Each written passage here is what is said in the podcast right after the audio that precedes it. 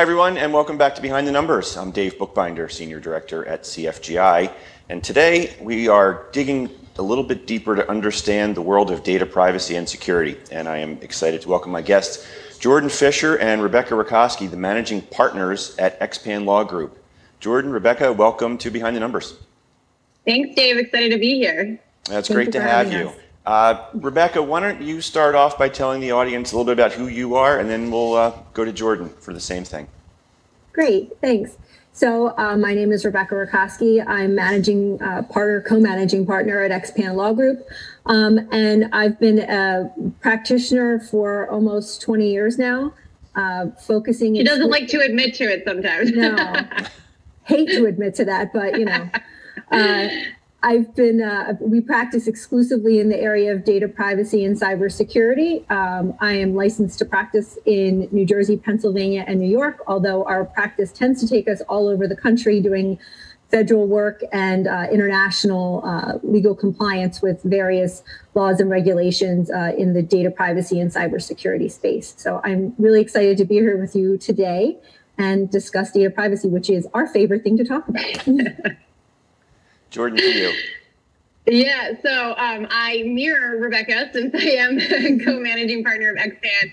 Um, and like Rebecca said, we really delve into a wide variety of issues with technology, data privacy, cybersecurity. You know, insert buzzword that many uh, people are hearing, especially in the current environment as we've all spun up these remote environments. Um, I'm also a professor of law at the Thomas R. Kline School of Law at Drexel University, where I get to really delve into some unique academic issues and sort of think about this from a different perspective. So, not always the practical on the ground perspective, but more stepping back and looking future forward on the sort of regulatory changes and research in that area. So, like Rebecca said, we are all about data privacy and cybersecurity, and very excited to be here to shed some light um, on this area, and I think answer some of those burning questions that so many people have around is my iPhone safe? Is my computer safe? What is going on in the world? I feel like every day it's different. So excited to be here. Yeah, well, we're thrilled to have you. And for those who are watching, these two faces may look familiar to you because these two ladies are very active, uh, both in speaking, and you probably have seen them on the news recently, but uh, we won't brag on their behalf. Let's just say that they're, they're pretty well known and experts in their field. So let's just jump right in, if you would, uh, if we could. I want to start with this whole COVID environment, right? So we've been in a global pandemic for quite some time now. I think it's about nine months, maybe even a little bit longer. We all have COVID fatigue from the standpoint of we want, we long for normalcy. Um, but when we talk about data privacy, I'd be really curious to learn what you have learned and what you have seen as it pertains to this whole new normal that we're now living in. I'll kick that one to Rebecca. So um, I think that, you know, back in March when it felt like the world stopped turning on its axis, um, you know, everyone migrated to a remote environment. And as Jordan alluded to it when she was doing her introduction, um, you know, everyone was quick to spin up these environments. And I think that a lot of companies, and I, I think with a, that we work with, and, and even just in the in that in the privacy and security area, a lot of companies are finding that this environment actually works well for them.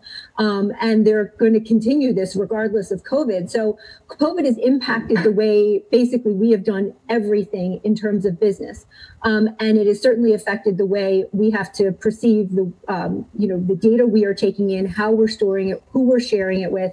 Um, it's just, it, it really has affected significantly this area of the law and of our day-to-day practice. And so, you know, it's uh, you know aside from the fact that we're holed up in our houses and it feels like 100 years has passed um, you know we're, we're really experiencing a, a new revolution in terms of how we're going to be doing work uh, now and in the future Yeah, and And I think it's really pushed the envelope, frankly. I mean, we were heading this direction, right? Let's be candid. I think technology was becoming more influential on businesses. You know, businesses were struggling with how to take what used to be physical processes and move them into cloud environments, into technology. And then all of a sudden, conversations that were going to take 12, 18, 24 months had to happen in a month. Um, and I think now, sort of stepping back, right? We've been in this you know, you said nine months. Rebecca says like it feels like hundred years. We've aged well for hundred years. I think that's the case.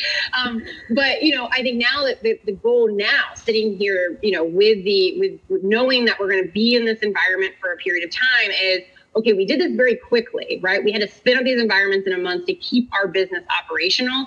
Now let's take a step back and say we maybe can't have a 12 month conversation around security and privacy like we intended to, but we can certainly start to say, what did we do? Do we take security and privacy? Are we taking it? And if not, how can we change it? Because my guess is a lot of these business processes that went from physical in world operations to now digital are going to stay that way or a component of them are going to stay that way so we need to start having those conversations of more long-term solutions that include security and privacy yeah, and, and one thing I would add to that the... is the goal here is not for organizations to just survive. If they're the goal mm-hmm. is for them to thrive.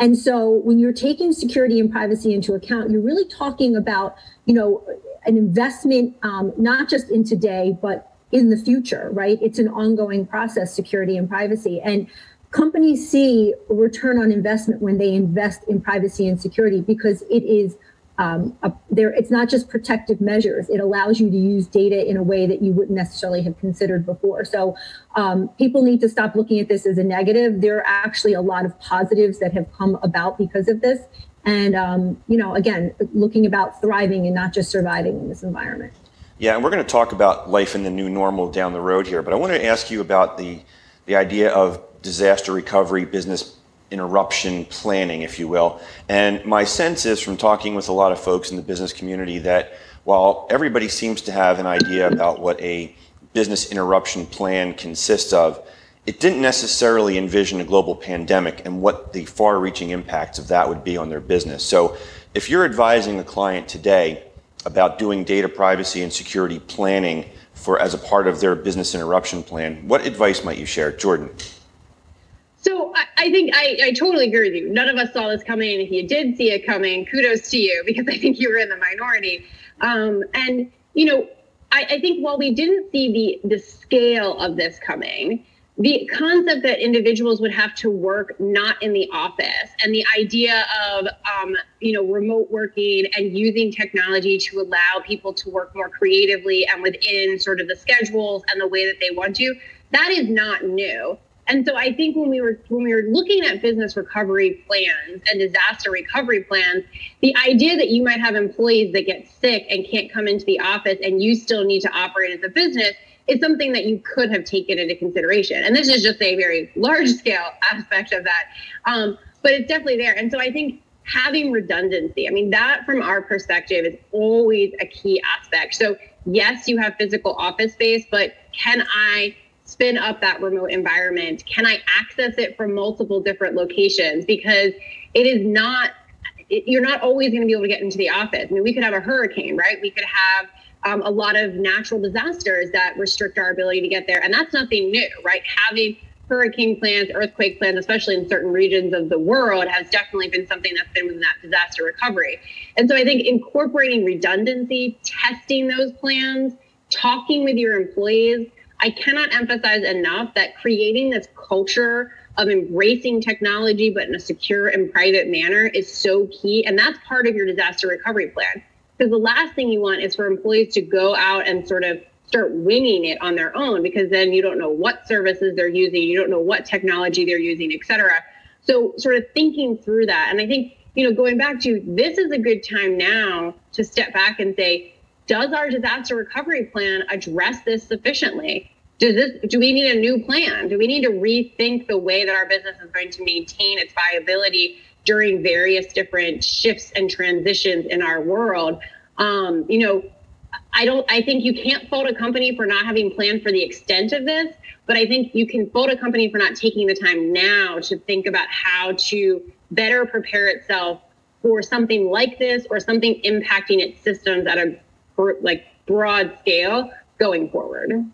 It's a good yeah. time for some self-reflection. Yeah, I think for all of us in every facet. yeah. yeah. So Rebecca, with many companies now announcing that they're making uh, a work from home uh, scenario for their employees either optional or let, us just do this for everybody. Forget about optionality. Um, what should business owners and business leaders be thinking about in that era of new normal? How can we be strategic on our data security? So the first thing I would say is to look and see again, going back to what you know Jordan and I are kind of um, uh, driving towards. I think here is going back and looking and see what your policies and procedures are are going to be important they're going to be different now right? They're not going to be the same as when if, uh, most of them are going to change from what they were when you were in a brick and mortar situation. Um, but then part of it is just using different communication channels and how are we going to really thinking about the processes and how those processes can be done when you're not all sitting in the same location. And that's really important. And then matching those processes to good policies and procedures that take into consider privacy or take into consideration privacy and security. Because remember, you know, now you're going to be transmitting information electronically. Well, that is inherently insecure and you are potentially transmitting that highly sensitive information electronically. So how can we do that in a in a better way, in a more efficient way, and in a more secure way that takes into account these privacy and security laws that we have uh, right now on the books and the ones that we see coming down the pipe. And I think you also need to take into consideration that now we're in people's homes.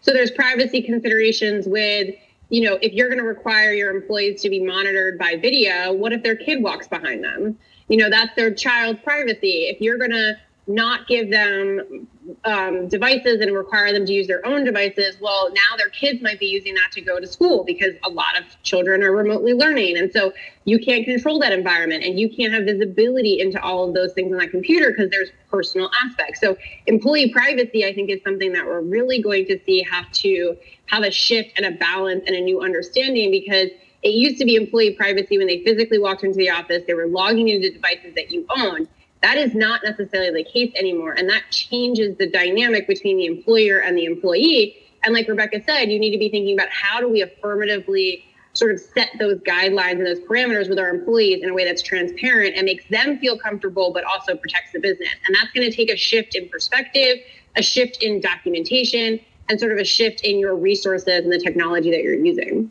which yeah. includes updating your employee privacy notices to provide yeah. that transparency. That's like probably first or second on the list. yeah, great insight and a very subtle distinction that maybe uh, a lot of folks didn't actually consider about the, the kids maybe using the same device that the parents are using for their mm-hmm. work related uh, businesses. Jordan, for the folks who are in the audience and want to learn more about how they can work for, with you or get some more great insights, how can they contact you? So the best way to reach out to us is via our website, which is www.xpanlawgroup.com. You can also follow us on LinkedIn. Both Rebecca and I try to push out valuable information. We also have a Twitter account at Xpan Law. We have a blog where we try to provide really valuable information so you can understand the key trends and where things are changing. So I would highly suggest you take a look at that. Um, and then you can reach out to us through that website. Great, thank you. And that's uh, a good spot to take a quick commercial break here. So, uh, for you folks watching and listening, don't go anywhere. We will be right back on Behind the Numbers.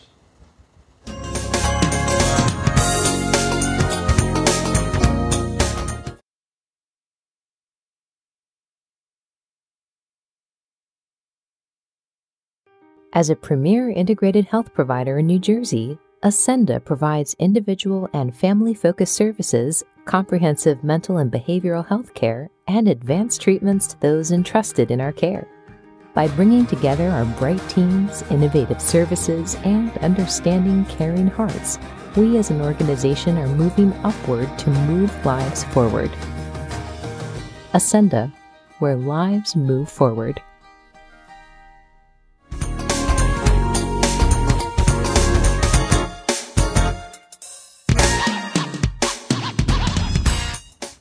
Hey, welcome back to Behind the Numbers. I'm Dave Bookbinder, and today we're talking about data privacy and security with Rebecca Rakoski and Jordan Fischer from Xpan Law Group. Uh, great conversation in the first segment. Uh, folks, I want to ask you about your law firm, which is kind of a unique one. You've always been virtual, and mm-hmm. now the rest of the world is learning to adapt to what you guys have already done from day one. So, what lessons have you learned, like literally from inception, about how to communicate? In a all virtual environment? You know, it's it's funny because um, I don't think Rebecca and I thought we would be creating the the, the business structure of the future necessarily when we decided to go virtual. Um, but the number one takeaway that I have from creating a virtual law firm is you need to create so many channels for communication. I think that is the biggest challenge you have because you can't just walk out of your office and see i can't look to see is rebecca in the office today or is rebecca can i can i walk in there and chat with rebecca about about a matter and you need to create those opportunities and you need to use technology frankly to do so so things like video chats you know we as a team always have been using video chats it's quite funny because so many people say oh, this video chatting thing is so new. And Rebecca and I have been video chatting for years because seeing Rebecca's face, being able to see our team's expressions, be able to have that that digital way of connecting is really valuable. Um, and then I also think we use technologies like Slack to communicate, to allow for that more instantaneous communication, to see when teams are on. Um, I think that Rebecca and I are insane about our calendars. And that's because if I need to see if I can talk to Rebecca or someone else on our team, I need their calendar is the only way I know. Because again, I can't just walk over and say, is cut my head in and say, is Rebecca there? Is she on the phone? Is she not on the phone, etc. So I need other mechanisms to do that. So from my perspective, I think the biggest challenge, and I've seen a lot of companies struggle with this as they had to so quickly move to remote, is that communication aspect and creating the you, you can never over communicate in a virtual work environment because you're always having, I mean, just the initial touch point. Hey, are you up? Are you doing work right now or are you not? Um, that alone is going to be something you have to over communicate um, from my perspective. But I'm sure Rebecca might have a different perspective from the virtual aspect as well. well, it's funny because I had worked in a brick and mortar, you know, large regional law firm for a long time before I you know, we started XPAN. And um, so I think the adjustment was a little bit harder or different for me. Um, so I sympathize and um, with with the people who had to experience this, but I do agree that you know the whole point here is to have a high level of communication and to just be highly organized, um, to have those structures in place. Um, you know, we're a privacy and security firm, so right from day one we had policies, procedures we document everything. Everything is just very highly um, organized and, and we have systems for everything. And that was a real key to us being able to be uh, virtual and be able to pivot quickly and be adaptable to what our clients needed us for. Um, and I think it's really served us well. Um, yeah, when when the lights went off, so to speak, on March 13th, uh, we it, we didn't skip a beat. We just kept on keeping on. We were moving like we always had and doing work the way we had always done. And so um, it was a little jarring for us to look around and go, "Oh, is this new for you guys? Oh, yeah, no problem." So um, a lot of calls from clients going, "How do you guys do this again?" And um, you know, but you know, we we love the fact that that we were able to be that resource want to it's funny. We always talk about we're, we're deprogramming Rebecca from the traditional law firm environment, and that she's we're deprogramming that. So I think a lot of people have gone through some deprogramming from some traditional workplaces, and I think it's also being kind to yourself. This is new for everybody, um, and if you weren't already virtual, embrace it. I would say. yeah, cut yourself a break yeah, and when you talk about deprogramming, that's a really good segue into what I wanted to talk about next, which is maintaining a culture or even creating a culture in this new remote workspace. And what I've seen is a lot of folks who you know, they were suddenly forced now to obviously send their employees to work from home, where maybe their initial instinct is, well, if they're working from home, I can't watch them, and I don't know if they're really productive, which you alluded to.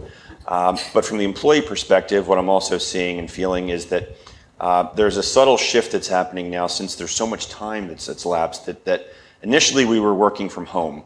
And a lot of times now it feels like we're living at work. And it's a subtle shift, but feels like we're always on. So, how do you establish and maintain a culture? Jordan, I'll kick that one to you first.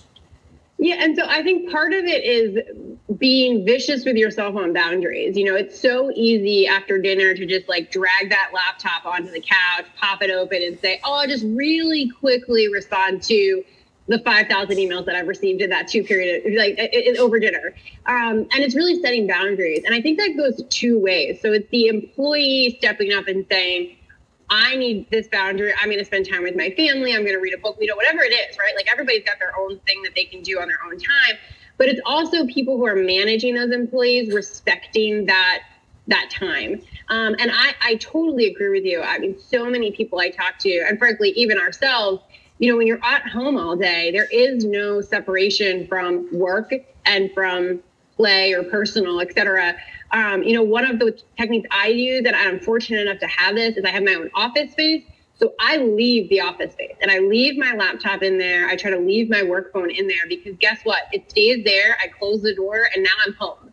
Um, and so if you can create sort of even those physical separations, even if it's a corner of your room, I find that to be really helpful. Um, and then it's being honest with yourself. I think sometimes we just we get this, you get into this like almost this this the the hamster cage of like I have to just keep working, working, working. Um, force yourself outside. You know, in the beginning of this, um, I speak French and I started taking a French literature class strictly so that I had to get off of work and go to my class. That was digital, but I had to make that separation. So sometimes if you're not good at it, force yourself to do it by scheduling things that are non-work related to make that break. I think that's been very helpful for me personally. Yeah, and you know, it, it, it, it's a little easier to have that break when you've got children because they mm-hmm. tend to force the break upon you.